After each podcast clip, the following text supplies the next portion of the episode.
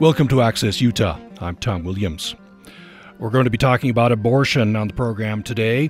Utah's trigger law, SB 174, went into effect briefly earlier this year following the U.S. Supreme Court's Dobbs decision, but it's now being appealed and an injunction is in place. In the meantime, abortion seemed to be a motivator for Democrats, especially to vote in the recent midterm elections. Later in the program, we're going to be talking with Karrie Galloway, CEO of Planned Parenthood of Utah. In this first half of the program, we're going to be talking with Representative Carrie Ann Lisenby, Republican from Clearfield. She's the Utah House sponsor of Senate Bill 174. And we'll also be talking with Representative Kera Birkeland, Republican from Morgan. We recorded these conversations yesterday so we want to talk about uh, abortion law, of course, uh, the post-Dobbs world that we're we're living in. Kind of post-Dobbs, right? Because uh, Utah's uh, trigger law is is on hold.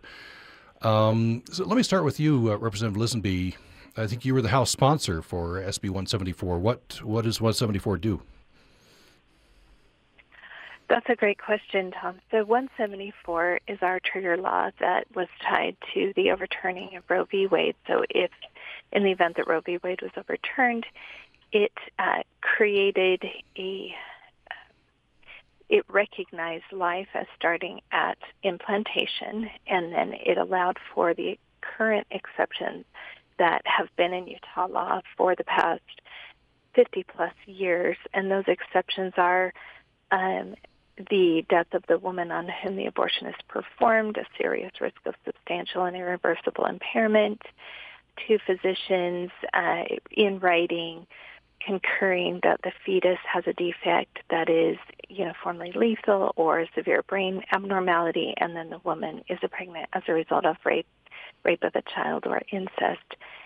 And before the abortion is performed, the physician who performs the abortion verifies that that rape or incest has been reported to law enforcement. Mm.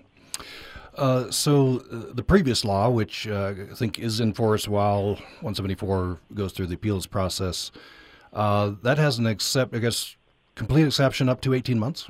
18 weeks. Or 18 weeks. Sorry. So the Down Syndrome Non-Discrimination Abortion Act, which I also sponsored, is also in effect. So that actually precludes abortions for the sole purpose that the baby has Down syndrome prior to 18 weeks. Mm-hmm. Uh, just to follow up on 174, uh, when that goes, and I say when, presumably the appeals will be successful in favor of 174. Um, what are the uh, for those exceptions? I think there are some terms, uh, uh, certifications that, that, that a woman or or a pro- abortion provider would have to provide, right? So, for example. Um, you'd have to prove that a rape happened, right? That sort of thing. You'd have to uh, get a doctor's no. certification that uh, that a uh, woman's life was in danger. So no, you wouldn't have to no. explain that, please. So it's not proving that a rape happened. It's reporting a rape to law enforcement, which is important because we want to prevent future rape. Rape is a horrendous crime. We don't want rapes to happen to women. In fact, I passed a bill uh, two years ago and then a follow-up bill that has created a situation where the AG's office has actually identified two serial rapists in Utah because of that bill. So we feel strongly, and I believe Kera, uh, Representative Birkeland agrees that we do not want rapes to happen, and it's important that those rapes are reported to law enforcement. Mm-hmm. The adjudication process happens after, but it's simply just reporting to law enforcement that um, a rape has occurred. That's the only requirement under our law. Okay, reporting. Okay. Uh, Representative Birkeland, um, understand you know there's been reporting on a, a, letter sent out to abortion providers, and I think the oh, you can characterize this uh, concern uh, is that while 174 is is on appeal, you're concerned about uh, abortions continuing. What explain this, please? Well, thank you. So our concern number one is that we have been um, made aware that there have been quite a number of abortions that have taken place here in our state since the overturning of Roe versus Wade.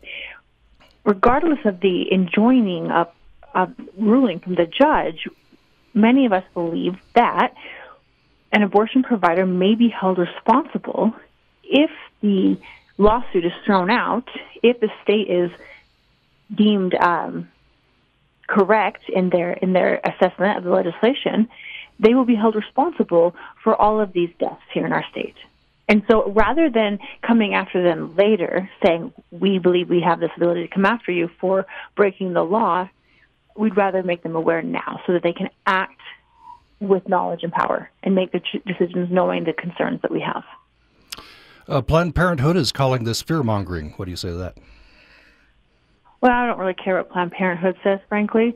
Um, I, I think it's unfortunate that they don't want to just have a conversation on this issue with us. They continue to just ignore any concerns that we bring to the table.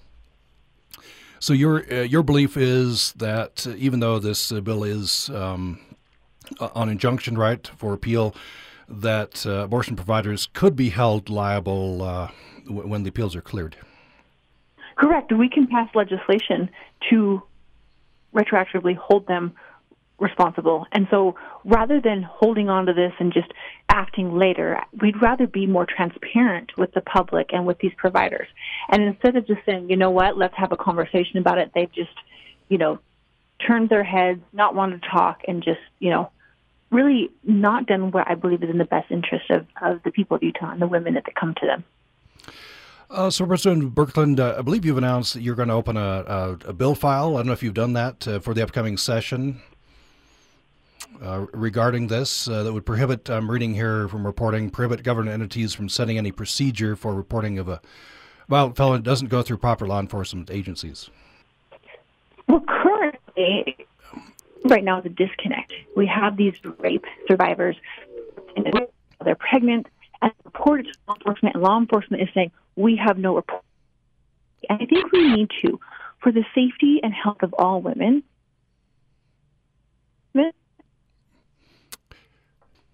So it'll um, the, it'll require law enforcement to place on their website their policy and procedure for when a rape is reported to them. They'll also have to report yearly how many rapes were reported to them and how many they investigated and what the outcomes were for those investigations. And it'll provide uh, financial support through through medical care, mental health care to those that come forward. Um, we want to make sure that the victims here in our state have better access to help when they when they come forward. Representative Lisonbee, uh, will you be putting forward any legislation? Or do you know of any legislation coming forward? Or I guess I could ask this way: Is there any legislation needed uh, under you know surrounding abortion at this point, or do we just let the appeals go forward on SB 174?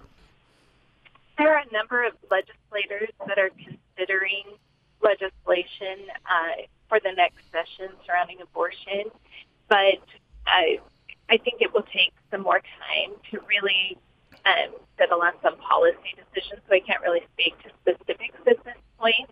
I do know I I um, in the the letter that Kera or Representative Birkeland and I uh, sent to abortion providers in Utah, I mentioned that I plan on passing a bill to um, empower the AG's office to uh, to prosecute these crimes. And as we looked through the statute with our attorneys, we found that actually that kind of bill is not even required, that the AG's office already has jurisdiction to prosecute uh, for abortions that happen uh, either under the injunction or post injunction. And so um, I am hoping that all Utahns uh, will encourage the AG's office to prosecute the crimes that have committed the lives that have been taken. And so that that bill is taken care of. I don't believe that will be necessary based on our research of the current statute. Hmm. Um, let me ask, uh, I guess, starting with uh, Representative Lisonbee and then Representative Birkeland. Representative Lisonbee, um, I, I, get, I don't know uh, if any of us knows. What, what's your best guess on uh, when this is resolved in the courts and SB 174 goes fully into effect in Utah?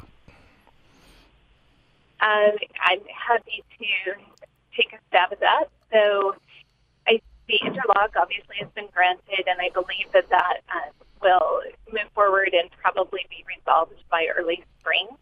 And then I, I really don't have a guess on uh, the challenge to the underlying law, but I would hope by the end of next year that that will be resolved. Mm-hmm. Representative uh, do you agree with that timeline? I would. I, I, would think that by 2024, all of this will be resolved and we'll have a clear path forward. Mm-hmm. I wonder if I could ask you. Uh, of course, you're concerned. Obviously, you're in the the state legislature. I'll start with this, Representative Birkeland. Um, the, the, the national scene. Do you believe there should be a national law? Right now, there's a you know, patchwork of laws. Um, seems like Justice Alito seemed to be okay with that. Envisioned this when he, you know, when, when he led the uh, opinion to strike down uh, Roe v. Wade. Um, is there? Would you support national law? I wouldn't. I, I believe it's best left up to each state. Let the states decide what is right for those that they represent there. Um, Representative Lisonbee, what do you think? I agree with Representative Birkeland, and I think that that was the direction that was indicated in the overturning opinion. Uh, this is a state's issue, and states can determine, with in consultation with their constituencies, state legislatures can pass laws that reflect the wishes of their state, and that's really important in a, a country like America. We don't need a lot of federal laws jamming down policies that people in different states do not want to see happen, and and feel that um, a federal government that's too big and um, weighing in on issues that are best left up to the states is best. Will I'll start with this, uh, Representative Lisonbee. Um, will adoption, do you think, of abortion pills, the use of abortion pills, ramp up with with this? Uh, is that where the next battleground is is going to be? Do you think? I don't have any data on whether uh, abortion pills are being used more frequently or not. Um, certainly, there is federal statute that prohibits abortion pills or abortion-related paraphernalia from being shipped or mailed, and abortion providers need to obey those federal laws regardless of, of the injunction in Utah or in any state. And so there are laws that are protecting for women. I, I will say that uh, that mifepristone and misoprostol are incredibly dangerous for a woman to take at home without medical supervision. And I worry for our our women who are um, trying to induce an abortion at home with those medications.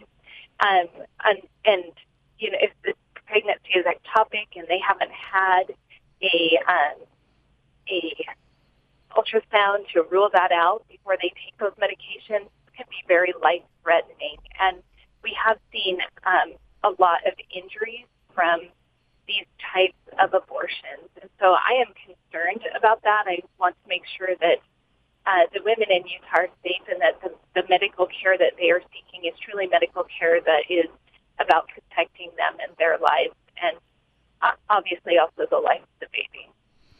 Representative Birkeland, what uh, same question to you? Is is that the next battleground? What do you I, I guess, what do you foresee in uh, in that area of this of this debate? Well, I, I am too, like Representative Lisonbee, very concerned that women will will feel that that's where they need to go. And unfortunately, as Representative Lisonbee said, it is not safe for women to do that. It, it not only ends the life of the baby, but it can end the life of these women. And I think that you know this is something that the federal government has come out, that the Drug Administration has come out and said, we can't be doing this without proper medical oversight. And I think whatever side of the political aisle you are on, you need to take that into consideration of, you know what, this is not a, a left versus right battle. This is a women's health battle, and we need to come together on this issue. If one issue in this abortion conversation is to bring us together, it should be that that this is not safe for women to take at home or anywhere outside of a medical care facility. I wonder about the politics of this. It, it seemed that we recently had the midterm elections, right? It seemed in some states to boost turnout for Democrats. Um, is, I guess this is it was kind of frozen in time for a while, wasn't it? Uh, Roe v. Wade is with the Supreme Court now. Now to be part of elections going forward. Let me start with Representative Birkeland on this one. I, I think so. I think it's going to be something that a lot of people are going to be in tune to because we're leaving it up to the states now. Thankfully, with the with the overturning of Roe v. Wade, people will be a lot more concerned about the position of those that they elect, what you know where they stand on this issue. However, I still believe that the majority of Utah, as with the majority of our nation, they are pro-life. It's just balancing being pro-life with pro-support of women, and so we need to make sure that we we have that thoughtful and intelligent conversation that's just more in- emotionally intelligent and not emotionally charged, where we can actually talk about the issue of how you can preserve the life of the child and the health and life of the mother at the same time. And so I hope as we go down these elections in the future, this path uh, of these, you know, abortion topics, that they are passionate yet articulated in a way that doesn't tear down those that seek abortions or those that hope to preserve the life of the babies. Um, Representative uh, Lisonbee, what, uh, I'd like to get your uh, response to that. What, what's what's your take on this balance uh, that Representative Birkeland brought up here?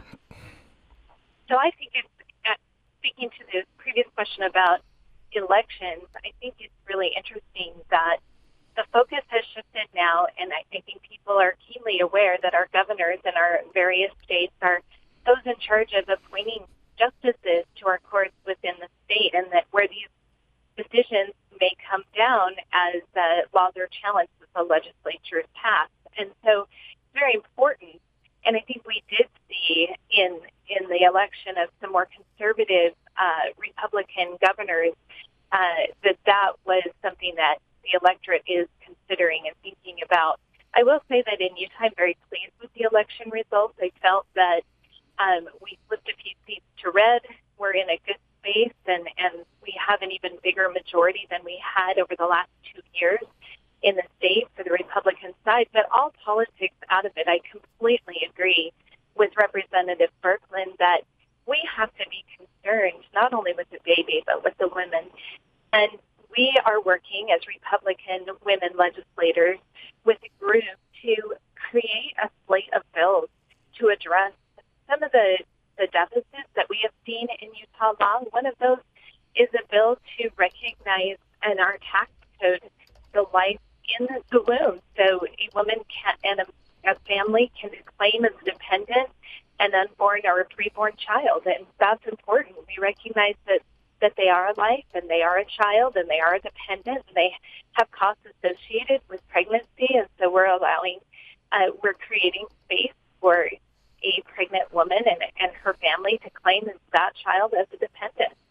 And that's really important. And, and we're working on quite a few other bills, especially bills to make adoption easier, uh, tax credits surrounding adoption, and um, making adoption more affordable because we recognize that there are families waiting to adopt babies. And there, is, there has not been a shortage um, for a very long time of families who are waiting to adopt infants. And so as we see, hopefully, more more women choose to give their babies life, that those babies will then be adopted if they can't if they feel they can't take care of their baby, that those babies can be adopted by families who can and, and want and want to have that baby. And so um, even Planned Parenthood versus Casey, you know, considered a balancing uh, that required that we think about the life in the womb. And that often gets lost in the conversation. And, and Judge Stone, in his uh, quote unquote balancing that he did as he was deciding on the injunction, left that out entirely, did not mention the life of the unborn or preborn baby once. And so we have to come to a space where we're willing to have that conversation and really balance the rights and recognize that this is an independent human life in the womb that or not independent i apologize but this is a human life in the room in the womb excuse me that um, that we need to respect and as a society take care of. And when a woman doesn't have a choice or when it, it's an extreme medical condition, yes, we absolutely need exceptions surrounding that. And, and I have been supportive of those all along in all of the bills that I've touched. I know Rep- Representative Birkeland has as well. But at the end of the day, uh, we, we need to have that sensitive conversation about the balancing of rights. Well, we've reached the end of our uh, time together. Uh, thank you so much. Uh, we've been talking with Representative Karianne Lisonbee. Uh, thank you so much for joining us. Thank you so much. And we've also been talking with Representative uh, Kera Birkeland. Thank you so much. Thank you. Take care. You're listening to Access Utah. I'm Tom Williams. Following a break, we'll get a different perspective. We'll be talking with Karrie Galloway, CEO of Planned Parenthood of Utah.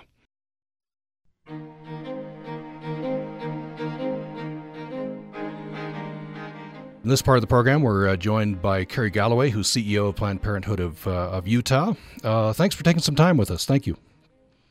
I appreciate you covering the topic, Tom. We had a conversation um, uh, just uh, recently with uh, Representatives Birkeland and Lisonbee. We're talking about a letter, kind of a cease and desist letter that they sent out to abortion providers. Um, they are saying that they believe that. Um, the abortion providers could be held liable for abortions provided even while SB 174 is on hold and in appeal. What's your view of the situation? Well, in discussions with our lawyers, um, we believe that the injunction that Judge Stone has put into place covers us for continuing to provide health care to women in Utah um, while the injunction is in place. Uh, the um, legislators in question, you know, a cease and desist order is a law enforcement issue, not a legislative issue. And um, according to our lawyers, as well as a lawyer at the University of Utah Law School who has commented on the situation, we find that they are somewhat misguided. Mm-hmm. I should mention that uh, the representatives kind of uh, they they were uh, they they put out the word that they didn't mean for this to come across. I guess as uh, kind of legalistic as it was it was taken. They they said they they want to just give a heads up to providers that they, that they feel that they could be held liable. Um, what? Uh, tell me about how, what your view of uh, Senate Bill 174, if and when that goes into effect at some future point, if the appeals are exhausted. Well, let me let me start there. Sorry, let me start there. Do you do you feel that appeals will be successful here? I think that our discussions through the legal system will clarify what will and will not be um, legal within the state constitution as written now. Um, we believe that our state constitution gives men and women equal opportunity within the state of Utah. And when the legislature takes away a woman's bodily autonomy to make her own health care decisions, um, we are no longer with parity. And that will have to be clarified. So that's why Planned Parenthood of Utah and the ACLU has pursued this course of action. What's your best guess on a timeline for uh, when when this will be fully resolved? Oh, Tom, to be honest, I, it could be years because our court date to hear this in state court is not until September of 2023. Now, you're aware that the state has filed um, with the state Supreme Court uh, to lift the injunction and for them to rule against us. The state court will hear their appeal, but it has not lifted the injunction. So, uh, you know, all of this takes time, and um, it conceivably could be years before this is completely resolved. Uh, if at a certain point SB 174 does go into effect, what are your concerns? I'm I'm assuming you have concerns with 174.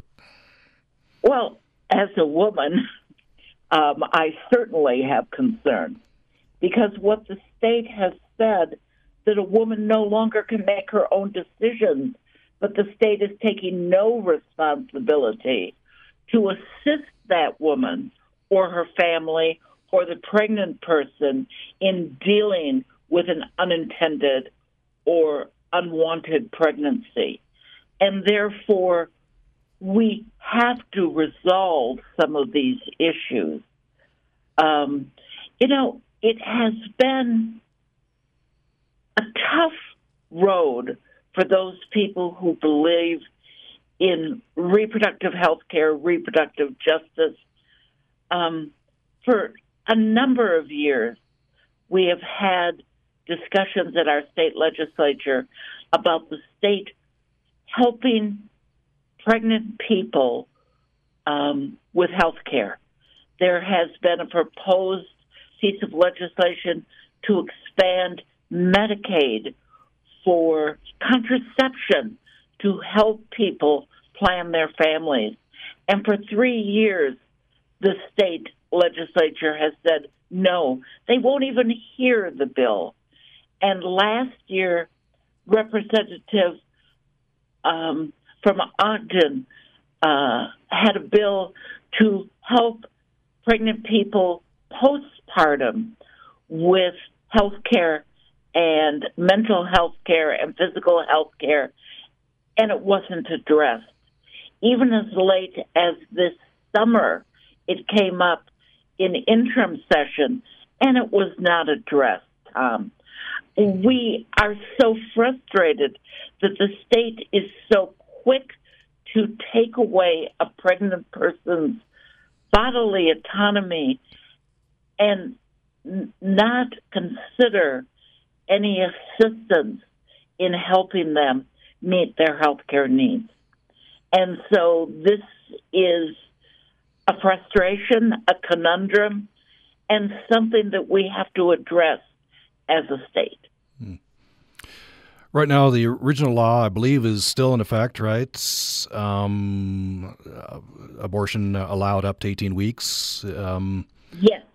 Uh, w- and that is because um, we had had an 18 week bill that, to be honest with you, was in the courts, Tom, and had been for a couple of years.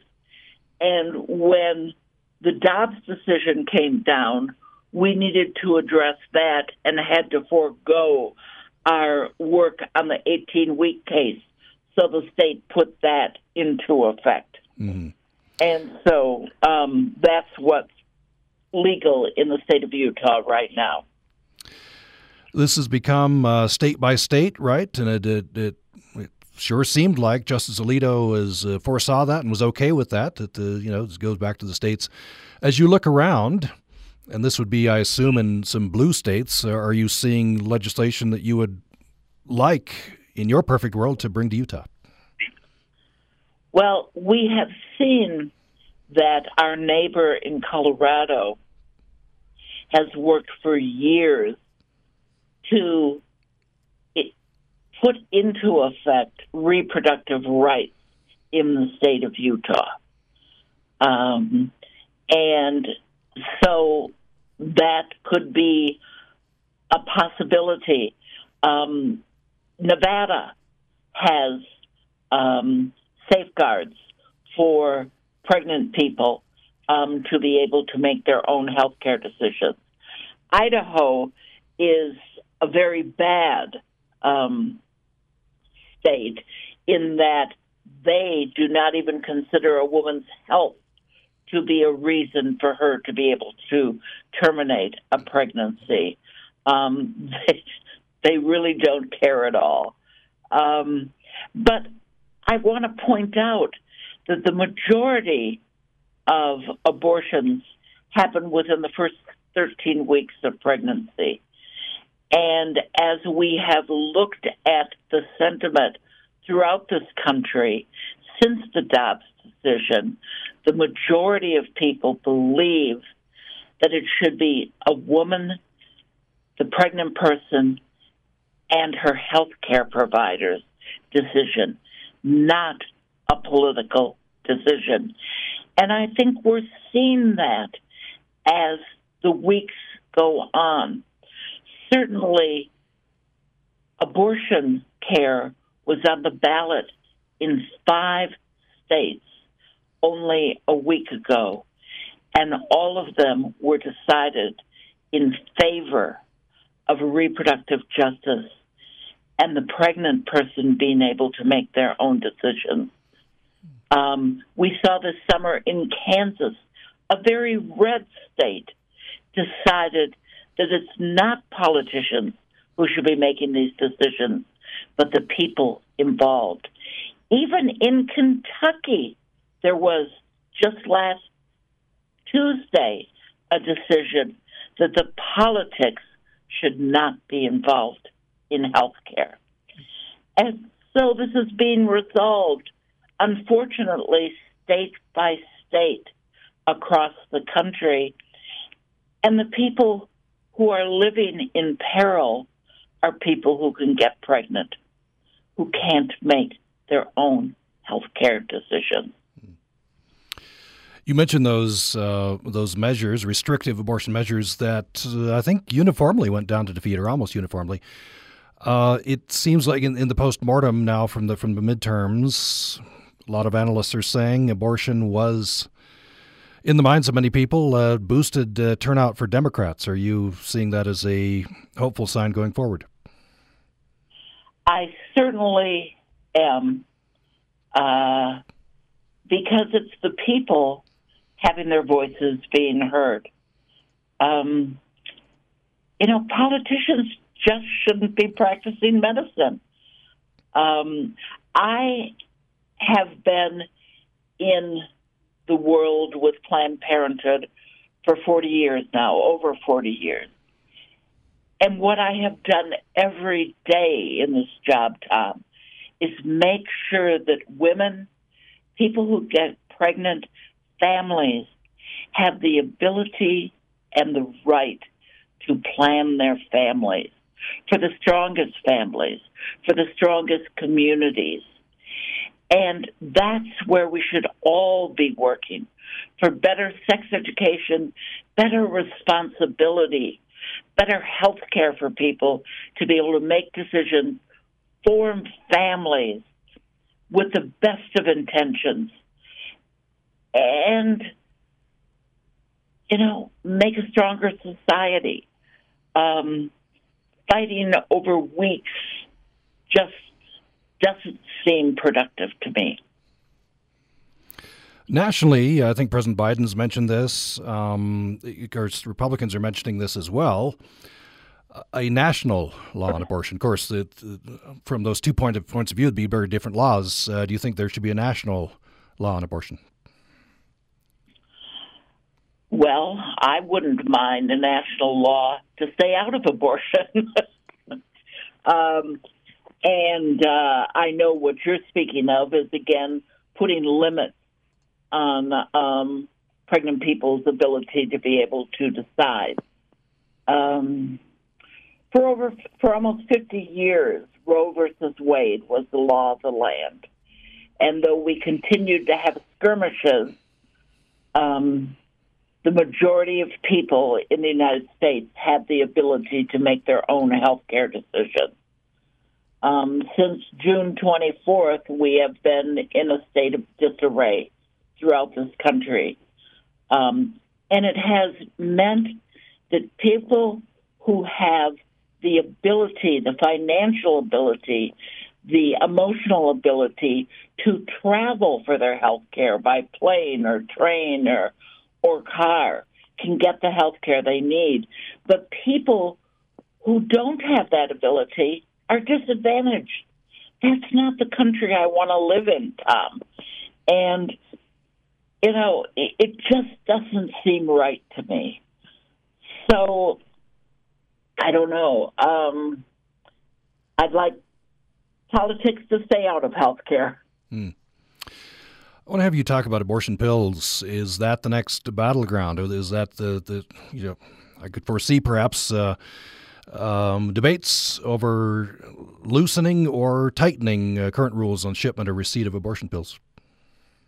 Well, you're right. It will be the new frontier because science and medicine has progressed so that women can, in the privacy of their own home, if again they have the financial, emotional wherewithal to be able to access um, abortion pills, be able to make their own reproductive health care decisions. And for those who are hell bent on controlling other people, um, we will continue to have that fight. I agree with you, Tom. Mm-hmm. Um, I guess the previous half hour, Representatives uh, Lisonbee and Birkeland expressed concern uh, that uh, in some cases might pose a danger to the health of the woman if she's not receiving, uh, you know, medical advice on using these pills. Um, that could be a possibility, but uh, experience has not proven it to be a problem. Um, they are safe, uh, easy to use, and um, effective. Uh, there are outside cases in this world on everything, but um, not a reason to interfere in a woman's decision. Let me just run by one more thing that the, my previous guest said, Representative Birkeland Lisonbee. Uh, they talked about, uh, you know, recognize that maybe we need to make it um, easier to adopt, uh, easier. Maybe they talked about maybe a tax credit for unborn children, easier to, to make it uh, financially viable for for parents to to have children. Are, are those moves in the right direction or not? Do you think? Oh, I agree with them. All moves to help families recognize their dreams and desires. But the part they left out there, Tom, is more sex education, more family planning that is accessible, affordable, and easy to get. Let's go with all of the possibilities to help people create the best families. I'm all for that. Mm. Anything else you'd like to say on the subject uh, as we reach the end of our uh, time together? Well, I- am very glad that you're continuing to cover the topic. Um, I think that uh, eventually the state of Utah will have to come to grips with some responsibility that they will assume if they're going to take away the rights of pregnant people to make their own health care decisions. So I'm glad that Planned Parenthood has been able to use the legal system to pause a hastily um, devised trigger bill and that we will have more communication, more thoughtful discussion, and hopefully come up with a plan that allows the families of Utah to be able to live their dreams. Um, it's what I've been doing for the past 40 years, and um, it's probably one of the most important health care um, issues of our time. So thank you for covering it. We've been talking this part of the program with Karrie Galloway, CEO of Planned Parenthood of Utah. Thanks so much for joining us. Thank you. Bye bye. Okay, bye now. Utah Public Radio Citizens Academy, Session 16. Welcome to our final session from Citizens Academy. The voting is done, the counting is almost finished, and minds are turning toward the real work of governing. It seems to me we've witnessed a small change of direction during this voting season. A lot of political leaders and observers have promoted the need for a more civil approach to politics and government for a variety of reasons.